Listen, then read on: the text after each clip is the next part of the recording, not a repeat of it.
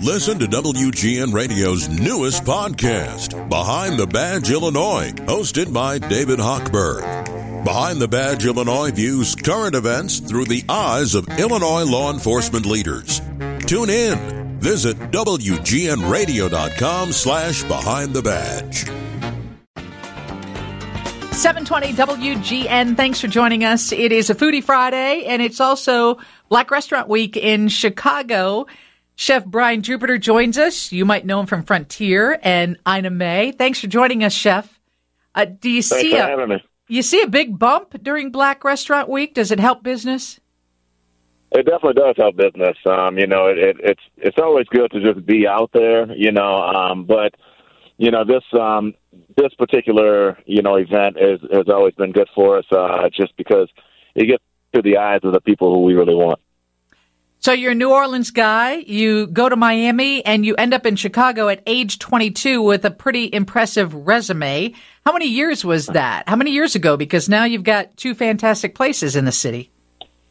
Yeah, well, I'm a Chicago veteran now. I'm uh, over 20 years here, uh, and so I, I love I love Chicago. Um, it's home now, uh, and I'm, I'm I'm proud to have uh, businesses here that represent you know where I came from and and, and who I am now. Okay, the craziest thing I've ever seen is what you are offering up this weekend, and that is a whole smoked gator. yeah, that's our, our monthly uh, alligator dinners. Those have been a big success as well. Uh, you know, from I've, I've had Frontier now for 13 years, and uh, from the beginning, we've always been you know quite adventurous there uh, with the proteins that we prepare. And being from Louisiana, you know, I was able to to source uh, alligators from this guy, uh, Big Pops Alligators, and so. Uh, yeah, whole alligators. Uh, we actually do four courses uh, for the gator dinner, uh, all alligator courses. That's a damn big smoker if you can put an alligator in there. right. Yeah. Tell me about your grandma because I know Ina Mae, that is your grandma's name, right? Yeah, that's my great grandma, and uh, you know, so uh, my grandmother's mom, you know, uh, was Ina Mae, and my grandmother Rosetta, who still she turned ninety four last week, uh, and so she is uh, was very influential in, in me starting to cook and you know uh, and eating a lot of good food, you know, growing up as well. Um, one of the recipes I was reading about that you would always help her with was a squash recipe. Is it pronounced chayote or what? How is that pronounced? Yeah, so it's it's, it's you know in New Orleans we call it mirliton, um, but uh, it's a chayote squash. Uh, so it's pretty popular in Latin foods as well. But uh, yeah, we would boil them, scoop them out, stuff them with crab and shrimp and the the squash filling, and uh, yeah, something that it's not a Thanksgiving that goes by that I don't have that on the table. And what is what is the trend in Chicago right now? What are you seeing for the people that visit Frontier or Ina Mae?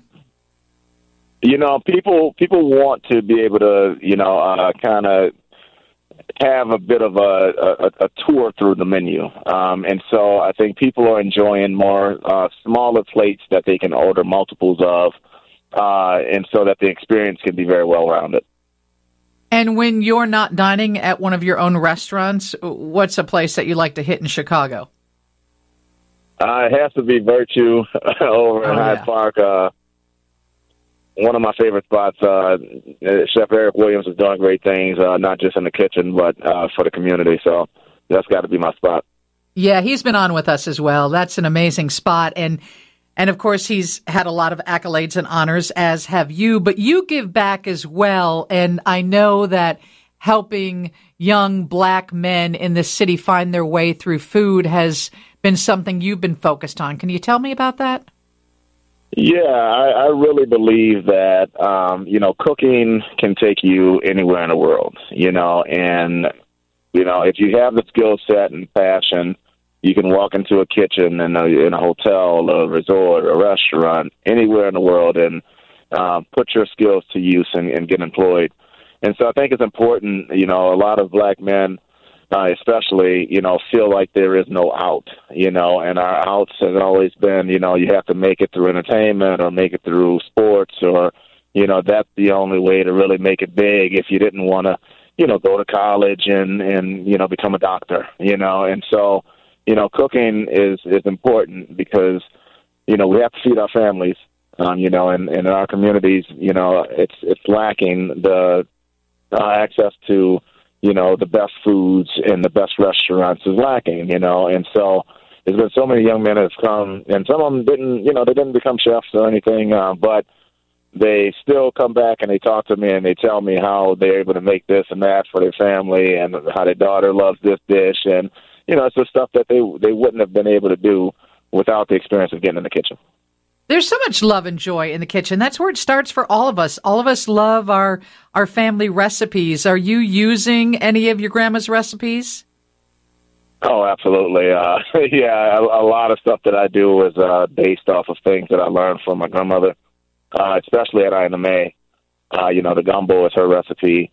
Uh, you know, I made it for her some years back, and she's like, "Oh, this is so good," and I'm like, "It's your recipe," you know. but you know, uh, it, it's it's some things that you you have to do the recipes to make them. You know, instead of making them for five people, you're making them for 200 people.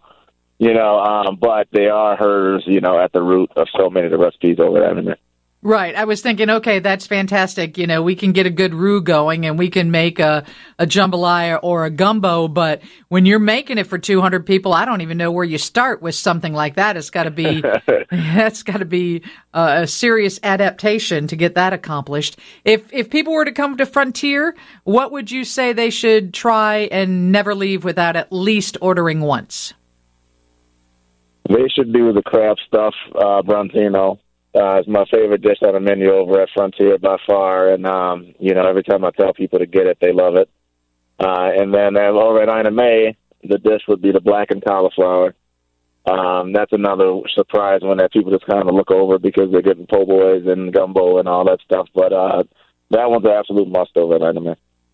Branzino seems to be on the menu in a lot of places. That's uh, is that an easily accessible fish these days, or can you tell yeah, me why we see that popping up? Accessible and and you can also um, it's not too expensive for the for the the, the cost, you know, and so uh, it's a nice clean eating fish. Um, there's a lot of people that do enjoy it, uh, and it's very versatile. Uh, for Chicago's Black Restaurant Week at Frontier and Ina Mae, you have specials going on. Are they dinner specials? How does that work? Yes, we have a, a percentage off deal, uh, and so it's fifteen percent off um, off your bill uh, during Black Restaurant Week, as long as you mention that you're there for Black Restaurant Week. All right, thank you so much for joining us. You're uh, you're a rock star in this town, and everybody loves your food. And I don't think there's one other restaurant that's smoking a whole gator this weekend. I agree. Thank you so much. I truly appreciate you all. That is Brian Jupiter, Chef Brian Jupiter of Ina Mae and of Frontier um, when I went to his website, I'm like, holy smokes, they did put a whole gator in that smoker, and they also put one of my favorite animals in its whole form in that smoker as well. Um, check out those websites and uh, take advantage of Black Restaurant Week in Chicago. Hey, coming up, they saved more beagles. Remember when they shut down that facility and people, in fact, one of the people in our newsroom, Roger adopted one of those beagles. Well, the Beagle Freedom Project is at it again. This time they've rescued 200 beagles, some cats, and they were from a product l- testing lab. Um, yep, they've got some skin issues and they have no social skills, but we'll find out when they'll be available and how you can help. That's coming up after Steve's news from the Northwestern Medicine Newsroom. WTF.